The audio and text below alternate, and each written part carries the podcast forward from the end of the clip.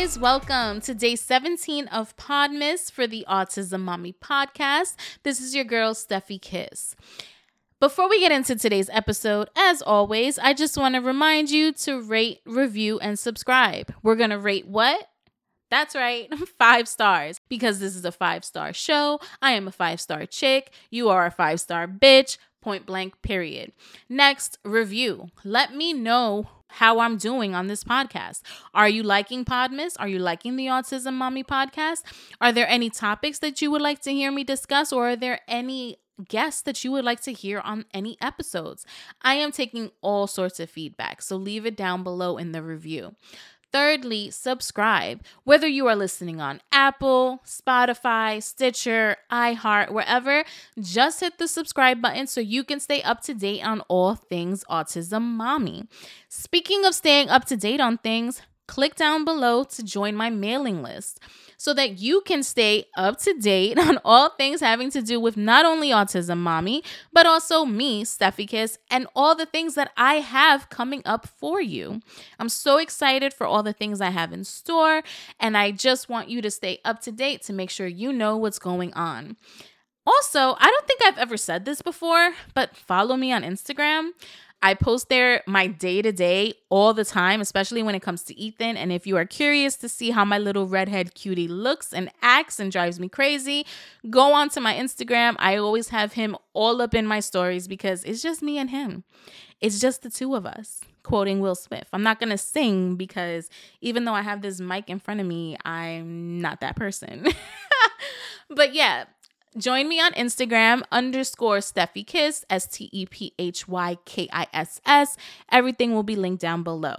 Okay, so now that all of that is out of the way, we're to get a little bit more somber and we're to talk about insecurities because apparently on Fridays is where I get deep. Okay, trigger warning I may or may not cry.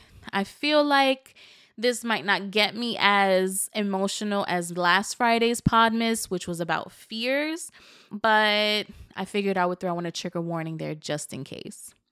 So, insecurities. They are a motherfucker.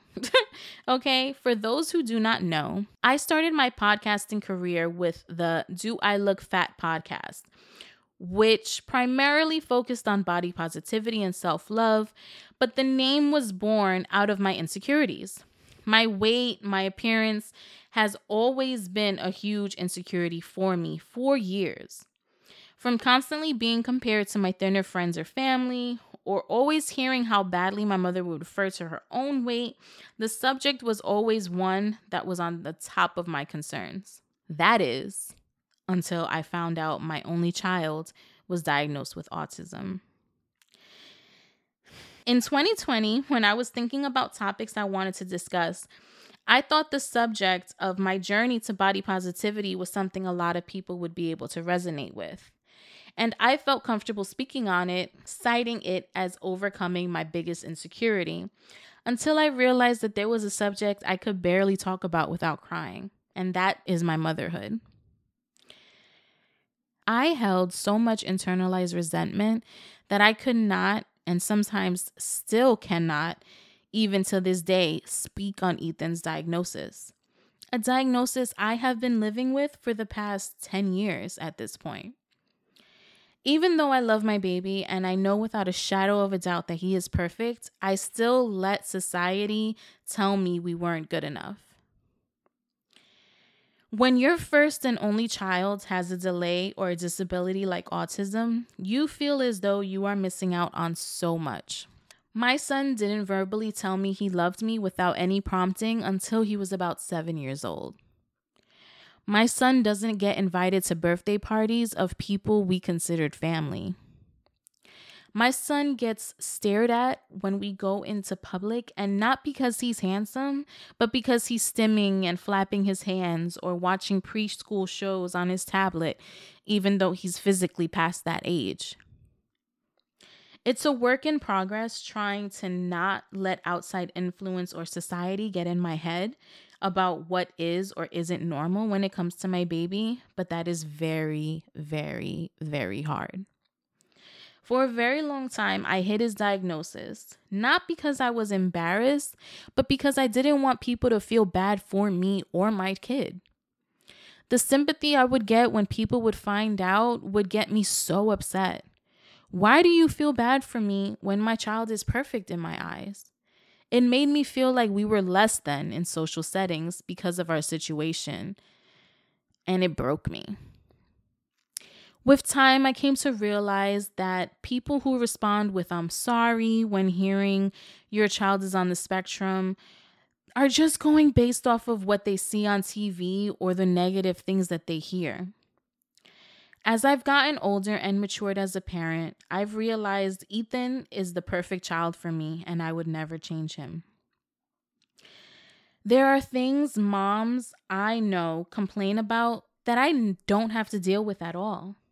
For example, the fact that Ethan has these delays also means I get to enjoy his innocence that much longer. I get to experience the magic in the world through a lens I could have never imagined.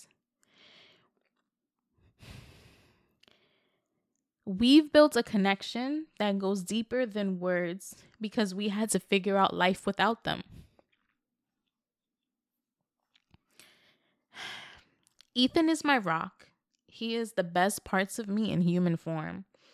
And my goal with this podcast is to let all my special needs moms know that I understand it can be difficult to talk about and easy to fall into emotions like loneliness, despair, and even embarrassment.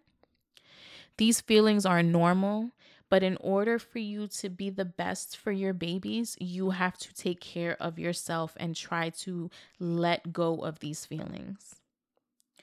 Talk to a friend, family member, or therapist. Write out your feelings in a journal. Only speak positivity into you and your child's life. Yes, it's hard, but God would never give you something you couldn't handle. Sometimes the only thing keeping you down is what's in your mind. Next time you feel less than or insecure, turn that negative feeling into a positive one. Remember, each day is a new day to try to do better. And as always, bitch, you're doing a good job. Bitch, you doing a good job. Bitch, you doing a good job. Bitch, you doing a good job. Bitch, you doing a good job.